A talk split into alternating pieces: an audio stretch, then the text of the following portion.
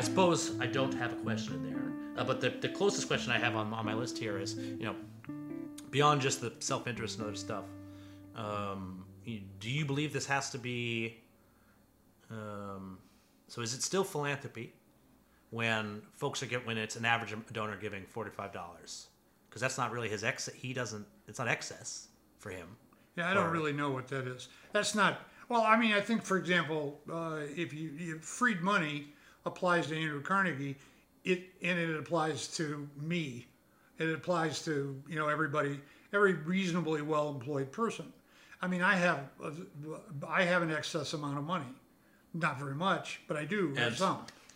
Uh, yeah, Congratulations. And, and, well, and, you, you did work hard, and, and lots of people do. Lots of people do. It's called the American middle class, uh, and they give to community chest drives, United Way drives, uh, and NPR. Mom told me you're Well, we- hobnobbing with some NPR at bigwigs soon. well, we give money uh, because I believe in it. I it's my particular cause. I like public radio.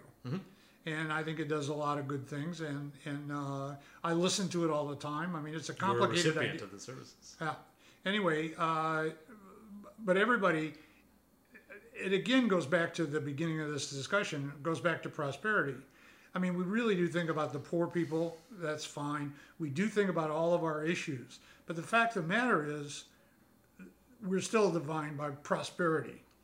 We're still defined by, uh, you know, I mean, uh, Tom Wolfe was really good at this. And I think probably reading him uh, has convinced me of this, and that is that the average plumber lives a life that would have made Louis XIV faint.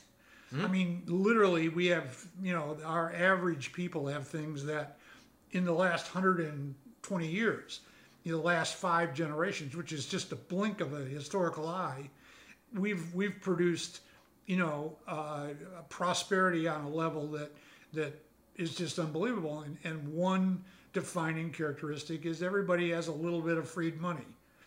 You know what I mean? And so, uh, and, and, and that can add up. Uh, you know, these community chest and United Way drives. If in, in many communities, there is people who give to they'll give to United Way or their local community foundation. Or the Jews have a federation. Well, and, and separate issues tend to do remarkably well, and that you never think about.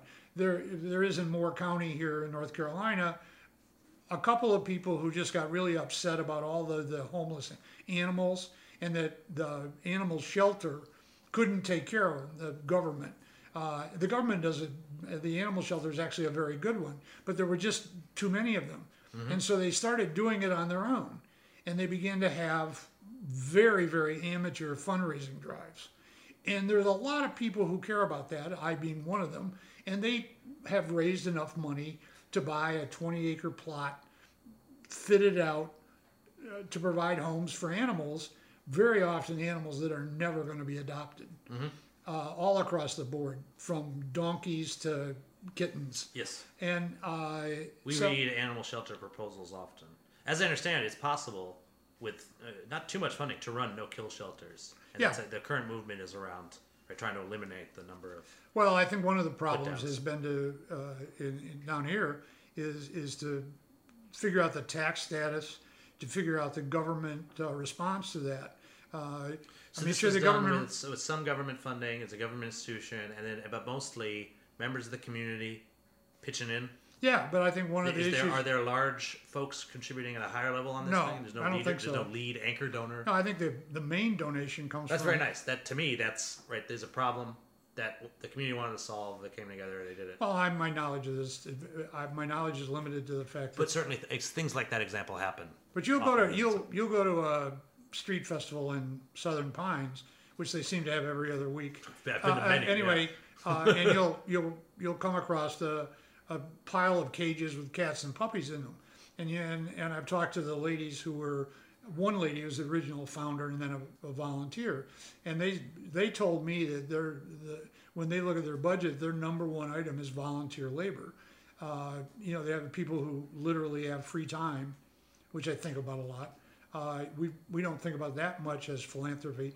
People have a, a lot. Oh, I certainly do. I just I'd like to point out that I have over 400 folks that have Yeah. volunteered their time for unfunded list. and Well, we, no, we would not have a. It is Yeah. definitely the most valuable resource I've been able to no, I've, I've I've I've read also that tutoring. tutoring, mentoring, Uh, Big Brother programs, yeah, things like that. You know, going to a school where they just don't have the money to help students who are falling behind, and uh, if you're a, you know, you got an MA in English or whatever, or you were an ex-teacher, and you get, you know, you deal with these people and you you keep them from falling out of the system.